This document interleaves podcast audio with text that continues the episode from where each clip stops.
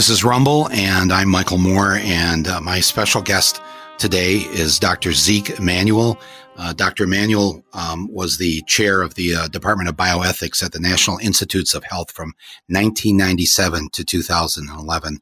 Um, I'm sure many of you remember that he was key, instrumental in us uh, uh, getting the what is called the Obamacare uh, Act passed, the Affordable Care Act um, and w- uh, was deeply involved with President Obama in trying to, uh, for really the first time, to have have it uh, possible that um, every American could could be covered and not have to worry um, about going to the doctor.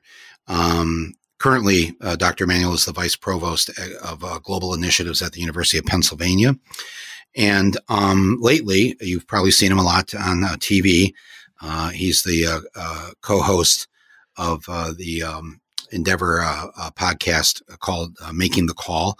He has now, I, I, think, once a week. I think it's on Friday nights.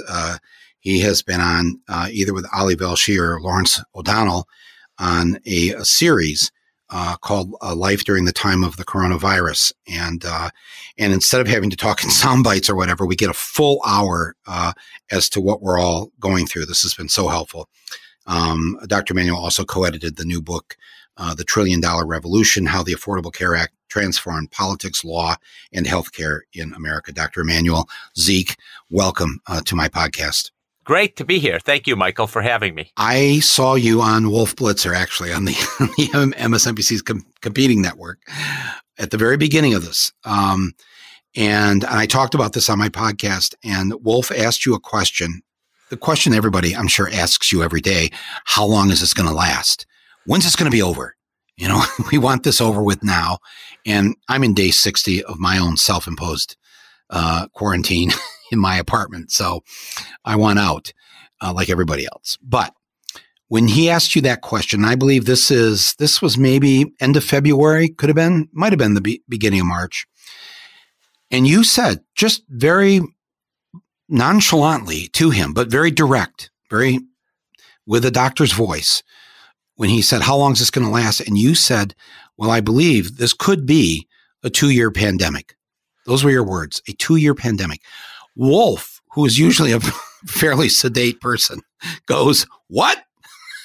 it was like, Are you kidding me? Um, yeah. And you then answered it, and I'm going to let you answer it here for the people uh, listening to this. But but I have to say, man, he went right off from you to the other person, never came back to the fact that you had just said, this could possibly last for two. And you tried to explain that it's going to be in waves. It doesn't mean we're in prison for two years necessarily. But um, well, I just want to start there because he never came back to you.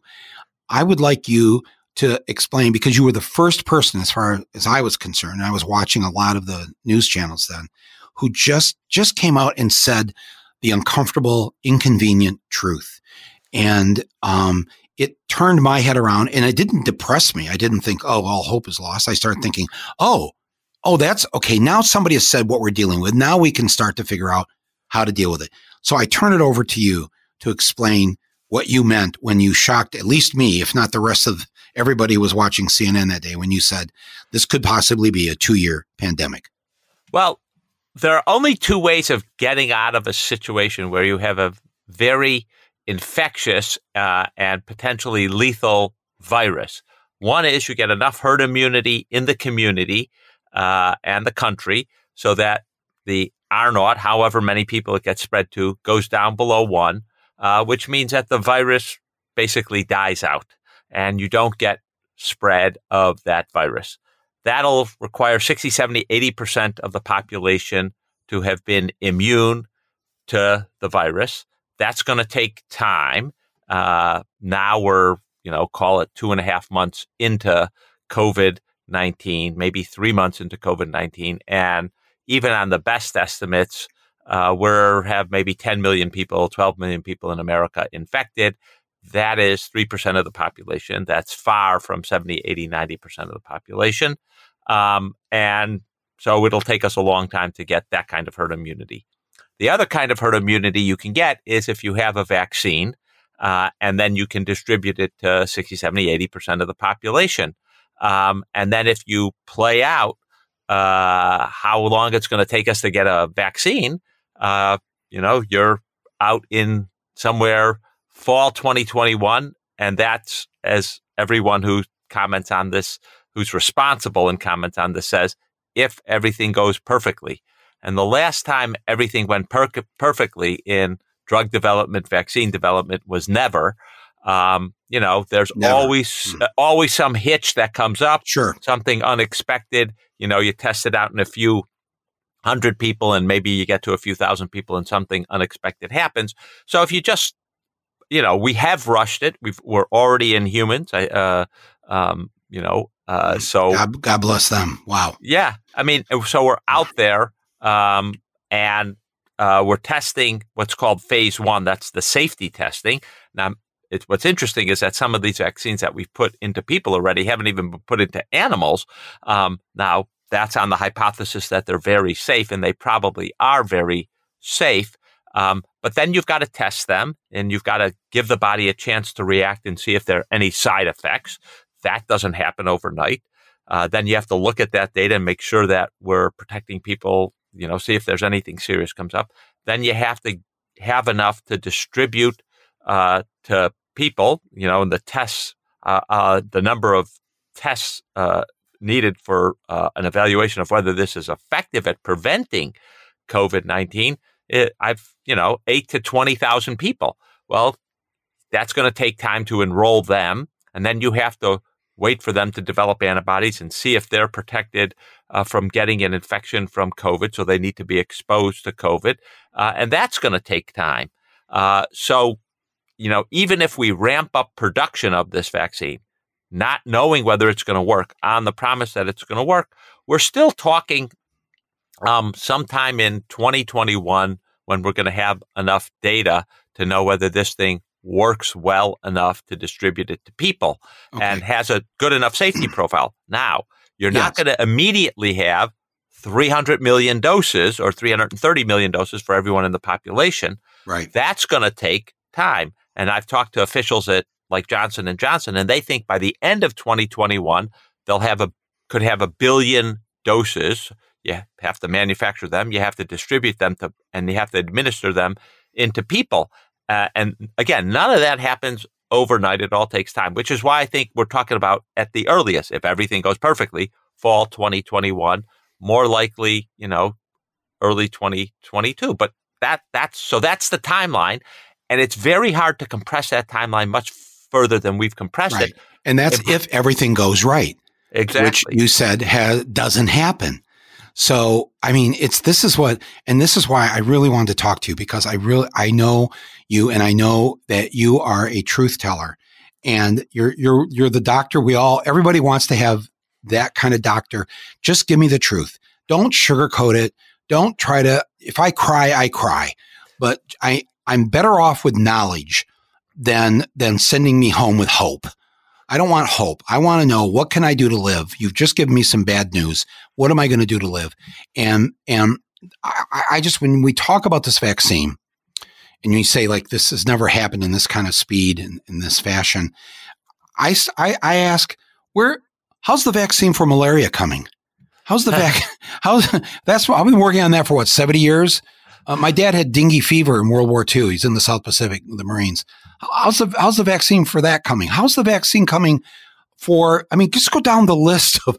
I HIV, think HIV, HIV. We don't have a vaccine now. We have treatment, and and fortunately, less people have died now as a result of that. Thank God. But um, we don't have a vaccine for that. We don't have a vaccine for the common cold.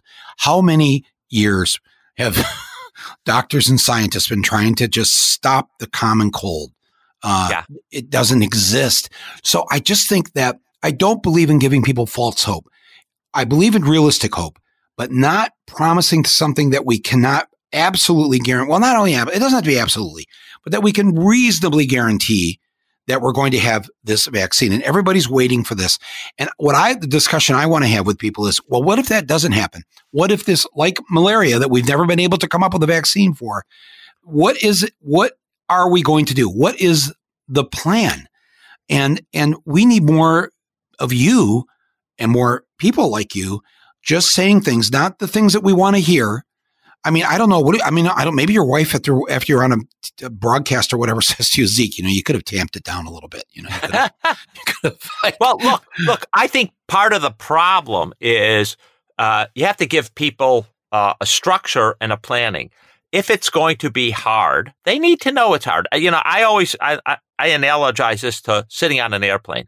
What do I want the pilot to tell me? You know, we're going to be moving in a minute and then 30 minutes later we're not moving. No, I feel pissed off at that. On the other hand, if the pilot tells me, you know, we've got this situation, it's probably going to be 20 minutes. I'll get back to you in 20 minutes and update you with what's happening. That's what you want to hear. And that allows you to plan your life. It allows you to make clear. It allows you to make certain, in the case of COVID, demands on the politicians as to how to help you, how to help businesses through this. Um, and so I think that's what people really want. And this idea that, you know, hydroxychloroquine, it's going to cure it, or the summer's coming, it's just going to magically disappear. I think that's quite difficult for people because first they know it's not true, and then it's hard to figure out what is true. Um, I can't trust this person that they keep telling me stuff that doesn't seem quite right. So I, I do think that there's a value in understanding the timelines and being able to plan for all of us to plan for it. It also gives us an understanding, well, what can we do between now and then to get parts of the economy going? You know, what, how much risks are we going to be willing to take in this period of time when we don't have a vaccine? Um, you know, and- most of this weekend, most of the country, most, not all, but most of the country is going to be partially reopened, as they put it. This has got to drive you crazy on some level, right? I mean, this, aren't you? I mean, the, that because it seems from what I've listened to you, what you have said is if we could turn the clock back, which we can't, but if we could turn it back, if we could pretend we're New Zealand, um, and if we immediately had done two things, um, uh, a mandatory stay at home and tell the people right away that the government is going to guarantee your paycheck for these X number of months so that we can somehow slow this thing down. Um, it, it, we can't do that now. So what, you know, what is it that isn't it enough? I guess it's a, maybe I think the nervousness, the anxiety you even hear in my voice is because if Dr. Fauci and you and Barack Obama and throw in a few Dr. Redlener, just create your your your mm-hmm. you know team of heroes or whatever.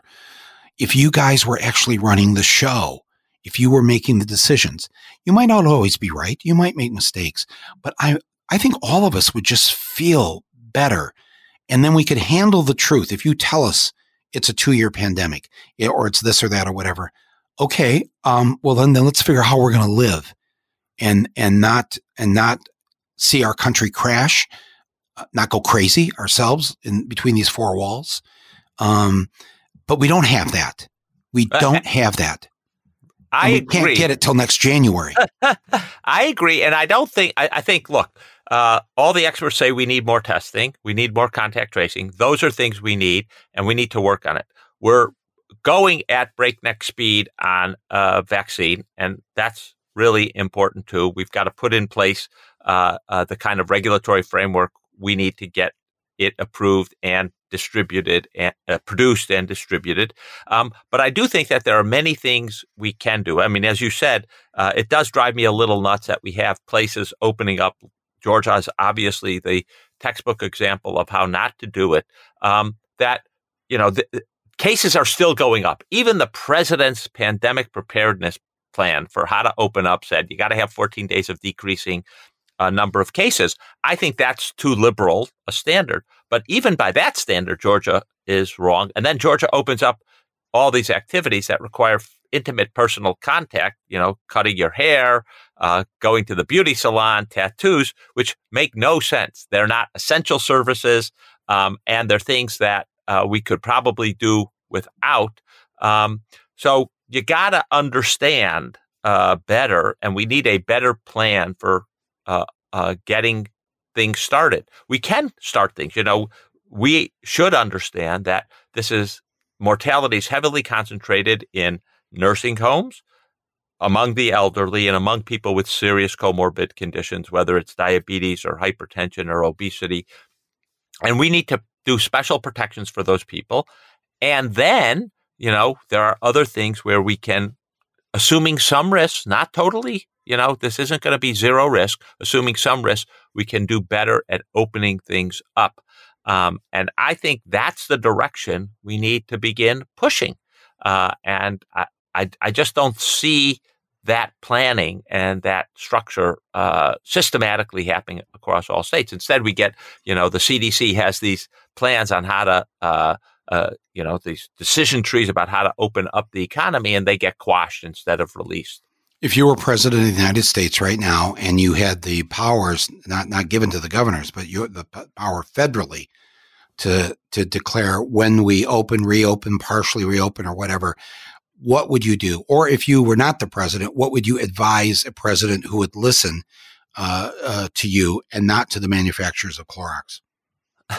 well, you need first of all, we do need to. We uh, the testing system has gotten better, but we need to get it really well so people can get a test, uh, uh, make sure the spit test works, uh, ramp it up, and then make sure that we can test as many people as we need.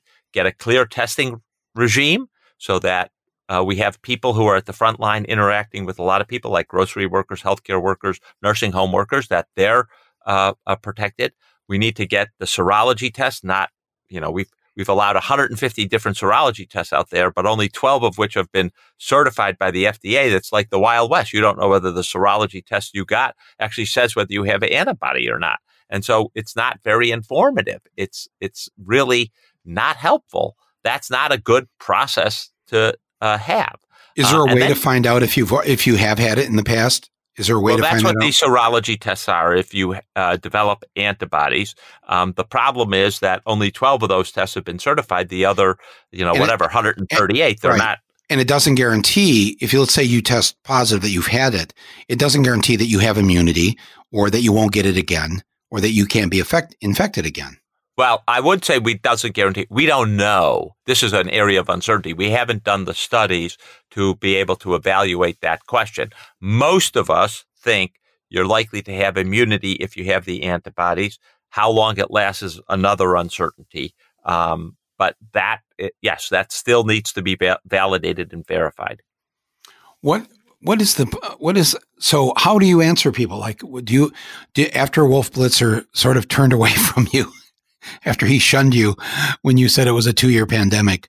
I mean, you were two feet from him. What was the look on his face when you said that? I mean, I could just see it on the TV, but it being right well, there. Well, well, when we cut to a commercial, he says, "You just made news." it's like I wasn't trying to make news. I was trying to inform your audience. No, that, you were. No, I know you said it in the way that you would say it's seventy two and sunny out. Um, it, it was not. You you weren't trying to shock anybody. You were just, he asked you an honest question. You gave him an honest answer. And I'm wondering now, now two and a half months later, is that your same answer? Is it a three year pandemic possibly? And what does that mean in terms of are we going to get the waves we thought we get if we all social distance correctly, which now we're not going to do that as much anymore? So what do, so what is this now? Is it going to be waves or is it going to be one long two year we're in trouble sort of thing? Well, uh, uh, so there are some people, Laurie Garrett is one of them, who's uh, very, very knowledgeable about this. She thinks it's going to be 36 months. And, and, you know, she may be right. That's three years. Yes. I don't know how we last three years, to be perfectly honest. Um, but I think, uh, um, what are the likely scenarios? Well, one likely scenario is we have repeated waves all about the same height it comes, it goes, it comes, it goes because we open up and and there's a reservoir of coronaviruses that resurfaces. Um, definitely a possibility. Uh, another possibility, which is actually a little more horrific um, and, and, one that we clearly want to avoid, is we uh, had a big wave here. It goes down in the summer, um, uh, maybe because of some combination of you know some decrease because of the heat and humidity and who knows. But then it comes roaring back in the fall and you have a second peak that is higher and worse than the first peak. Now, uh, for those of you who are sort of scratching your head, how could anything be worse than what we've had now? And uh, let me just remind you 1918, 1919, 1920, there were four peaks to the influenza pandemic uh, at that time, and the second peak was far and away the highest, doubled at least doubling the first peak, um, and it came yes in the following fall. Uh, so that I think is probably if you're a epidemiologist and a historian, that's what makes you really nervous that we haven't even gotten to the worst of it. The worst of it is coming this coming fall. Um, and that I think makes me very, very nervous. The third possibility is this is the worst. We're going to have echoes, as it were, of this, of ever decreasing peaks uh, until we get a vaccine. And maybe we'll have two peaks, maybe we'll have three peaks, depending on when that vaccine gets out. Um, but they'll be decreasing and the pain will be less. I think those are the three most probable scenarios. Um, but this thing has been surprising from the start. Uh, so, um, and none of those are easy. Okay, so but where do you? Okay, so where the the let's say you're you're the doctor. I'm in the room with you. You know, I'm, I've come into the examination room. Now, now I need some bedside. My beds. I need your bedside care. Your best bedside care for me. I'm I'm the American public, and I have I have been locked locked in the apartment with the kids now for two months, and now you're telling me it could be a lot longer uh, than that. Now the kids aren't really getting an education, um, and uh, and we we who care about the people who are cleaning the streets, driving the buses, stocking the shelves, all those workers. I mean, we love the doctors and the nurses, and we hate hearing that how many of them have died. It's just awful. But but all the other workers that we wouldn't be eating, we wouldn't have water in our tap in the kitchen if people weren't at the utility plant. All this stuff that has to keep going. That you you see where people go with this. You start to yeah. think, what what what doctor? So I ask you, as Doctor Emanuel, um, I don't want false hope, um, yeah. but I want the truth. And because I think once we get the truth, collectively as a society, we can figure out what we need to do. We know the eight eight weeks that were lost there with Trump. We'd all wish that we had those back. Um, now what? We we can't go back. We can't turn the clock back.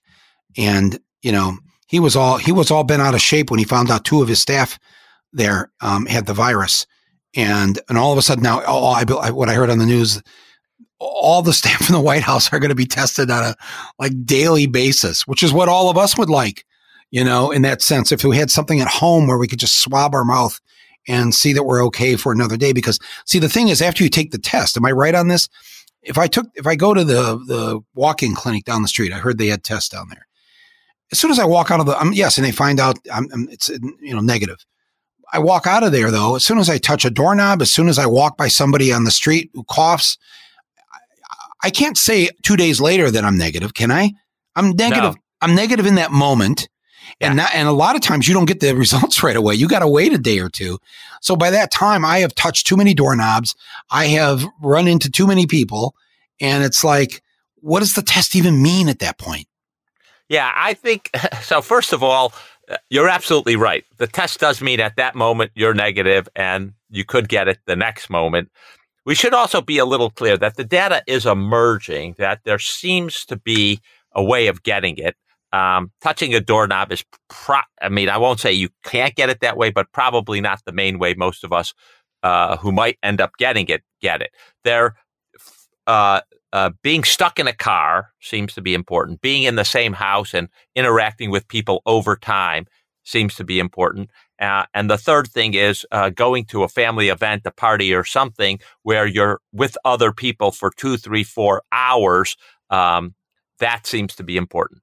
Uh, if you're outside and you're, you know, six feet apart from people, unlikely to get it. Just touching a counter or surface, not it's not like you can't get it there, but it's not the main way of tran- transmission. So transmission is sharing air with someone for a fair amount of time, like in a car.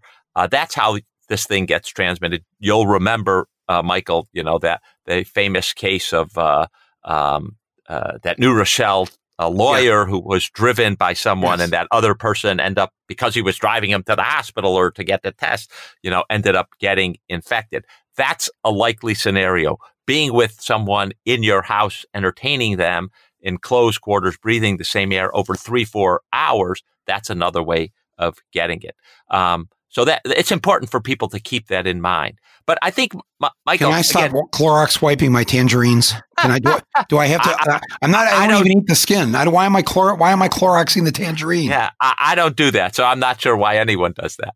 Um, I would say the following: um, we do need to open up the economy. We need to think about how we're going to open up the co- economy. We need to recognize that it's not just one thing we do, right? There are different kinds of businesses, different abilities to socially distance. So if you think of restaurants, we're coming up to spring and summer.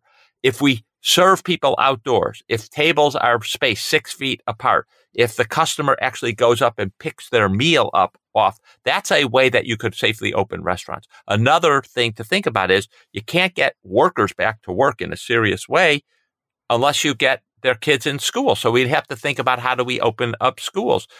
Fortunately, we're not trailblazing here. We can look at some places in Germany. Uh, uh, Denmark is another place that uh, has done it. So you can see, you know, they bring kids in in staggered times. They have them wash every hour on the hour. They have them play on- and eat only in certain groups so that they're not creating big mixing. They have an opt out policy. So parents who think that's too risky opt out because you might have grandma living at home. You might have someone who's got diabetes or serious hypertension living at home. And if the kid got it, got COVID and brought it home, that would be a serious health threat to those people. So we need to be prepared. And you start with the youngest kids. Um, they seem both less susceptible and have less complications if they get it. And online learning sucks for them. So you got to focus you got to think about this in a strategic way and use all the information we have to open up as safely uh, as possible. The Chinese, the study that was done um, after their, their large bout with it, showed that nearly 70% of those who died contracted the virus from a family member or somebody who was living in the house. Yeah. And is that right? So they then they started not sending people home when they tested positive but to these designated hotels or dorms or whatever, um, so that they would not infect, especially the older people who are living at home. Yeah, that's a uh, that's it would be a good use of ho- hotels that are sitting idle, and yes, we we need to think about that absolutely. Can I just ask you more? And we only have a few minutes left here because you have to get over to MSNBC. We're actually you're not going yeah. over there; they're going to beam you there. Um, but uh, I just want to ask you maybe a more global question, and um, and I also want to say I spoke to you years ago when you were developing the uh, Obamacare and and yeah. all the important work that was done with that, and maybe if you come back on another time, I'd like to like I'd like I like to on my podcast, Imagine Life Post Pandemic, so that we start to think a little bit about the vision we have for the way yes. we want to live. And a lot of us do not want to go back to what we call the old normal. Yes, we want to go back to the, the normal where kids are in school and we can work and all that stuff. But I think we've had a lot of time to think about the way we were living. And I would love to talk to you about your new ideas about where we, where we take uh, the Affordable Care Act and how we improve it, how we expand it, how all those things that I think uh, have to be done. Um, and and you're a great thinker with this sort of thing, and I'd love your input into that. So if we could do that another another time, but absolutely. But I think Michael, the, a short answer there is I don't think coming out of COVID, people are going to put up with the patchwork system we have where 10% of the population doesn't have health insurance. I think people are like, this is a serious issue. My health depends upon someone else's being able to be healthy um, and their willingness to get health care because it's not going to bankrupt them. We yeah. need to create a structure where this thing works for all of us.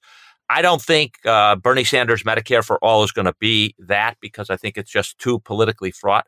But we can think about, and, and, you know, Joe Biden has said about lowering the Medicare eligibility age. You could think about Medicaid for a lot of people. You could think about a structure where we take parts of Medicare called Medicare Advantage, where the private insurers run the system and people opt for that, which is now extremely popular, expanding that to everyone. Um, this is a fraught moment. A lot of people are losing their job. Therefore, they're losing their health insurance, their employer sponsored health insurance. It, it's a moment where I think yeah. the public is going to demand we've got to switch off this system. Yes. Um, let's do a better system. We can do it better. We, yeah. Yeah. Where we have a true safety net. It's not porous. Lots of people don't fall through. We don't have 10% uninsured and call that a victory. Um, so I do think that uh, uh, in the first part of the uh, 2020s, we're going to get some major change.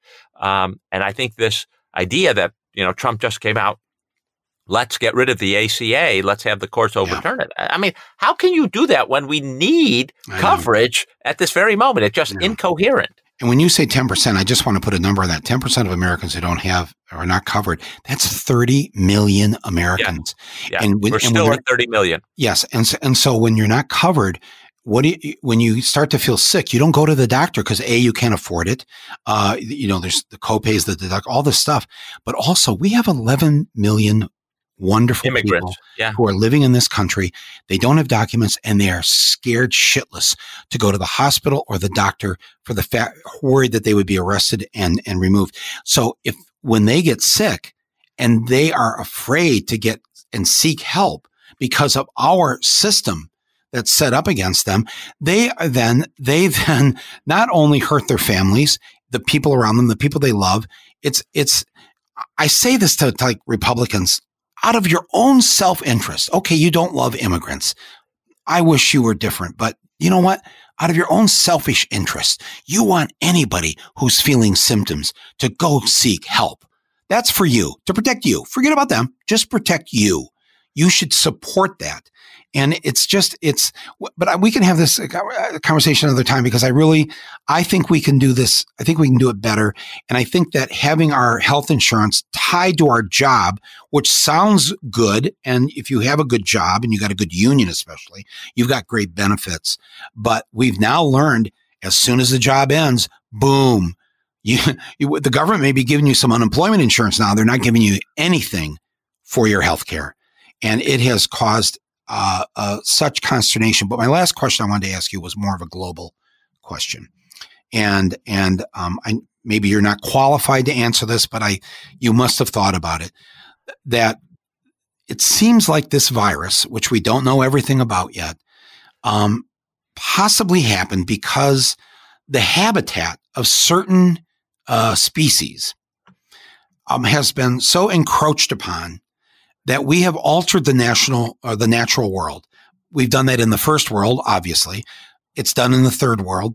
And, and in this case, are we ever going to have the conversation? Maybe it has to be after we're through this. I'd like to have it now that are we, if we don't treat this planet differently, that mother, mother nature, um, loves us if it senses that we are doing things to destroy Mother Nature, Mother Nature is going to put us in the timeout room, which is, I think, where, what we're in right now. But it can do far worse.